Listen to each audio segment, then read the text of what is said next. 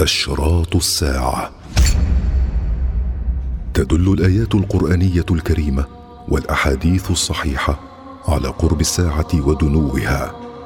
فإن ظهور أكثر أشراط الساعة دليل على قربها وعلى أننا في آخر أيام الدنيا.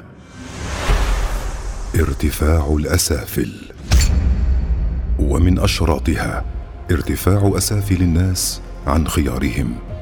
واستئثارهم بالأمور دونهم فيكون أمر الناس بيد سفهائهم وأراذلهم ومن لا خير فيهم. وهذا من انعكاس الحقائق وتغير الأحوال. وهذا أمر مشاهد في هذا الزمن.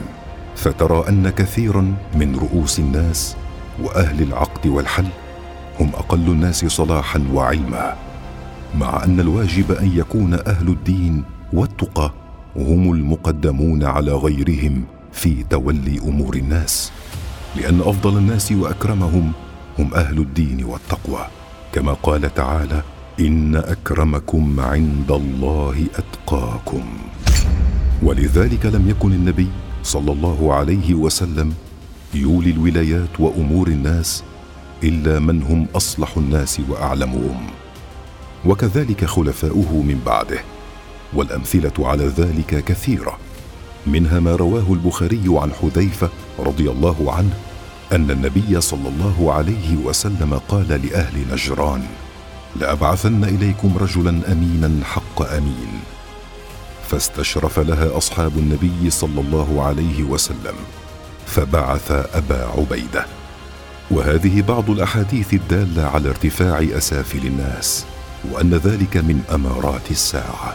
فمنها ما رواه الإمام أحمد عن أبي هريرة رضي الله عنه قال رسول الله صلى الله عليه وسلم إنها ستأتي على الناس سنون خداعة يصدق فيها الكاذب ويكذب فيها الصادق ويؤتمن فيها الخائن ويخون فيها الأمين وينطق فيها الرويبضة. قيل وما الرويبضة؟ قال السفيه يتكلم في أمر العامه وفي حديث جبريل الطويل قوله ولكن سأحدثك عن أشراطها. وإذا كانت العراة الحفاة رؤوس الناس فذاك من أشراطها. وعن عمر بن الخطاب رضي الله عنه قال قال رسول الله صلى الله عليه وسلم من أشراط الساعة أن يغلب على الدنيا لكع بن لكع فخير الناس يومئذ مؤمن بين كريمين. وفي الصحيح إذا أسند الأمر إلى غير أهله فانتظر الساعة. وعن أبي هريرة رضي الله عنه قال من أشراط الساعة أن يعلو التحوت الوعول. أكذلك يا عبد الله بن مسعود سمعته من حبي قال نعم ورب الكعبة. قلنا وما التحوت قال فصول الرجال وأهل البيوت الغامضة يرفعون فوق صالحيهم والوعول أهل البيوت الصالحة. وروى الإمام أحمد عن أبي هريرة رضي الله عنه قال قال رسول الله صلى الله عليه وسلم لا تذهب الدنيا حتى تصير للكع بن لكع أي حتى يصير نعيمها وملاذها والوجاه فيها له وفي رواية للإمام أحمد عن حذيفة بن اليمان رضي الله عنه أن النبي صلى الله عليه وسلم قال لا تقوم الساعة حتى يكون أسعد الناس بالدنيا لكع بن لكع.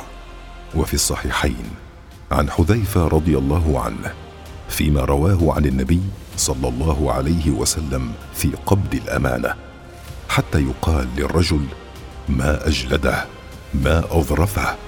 ما أعقله وما في قلبه مثقال حبة من خردل من إيمان. وهذا هو الواقع بين المسلمين في هذا العصر. يقولون للرجل ما أعقله ما أحسن خلقه. ويصفونه بأبلغ الأوصاف الحسنة وهو من أفسق الناس. وأقلهم دينا وأمانة. وقد يكون عدوا للمسلمين. ويعمل على هدم الإسلام. فلا حول ولا قوة إلا بالله العلي العظيم.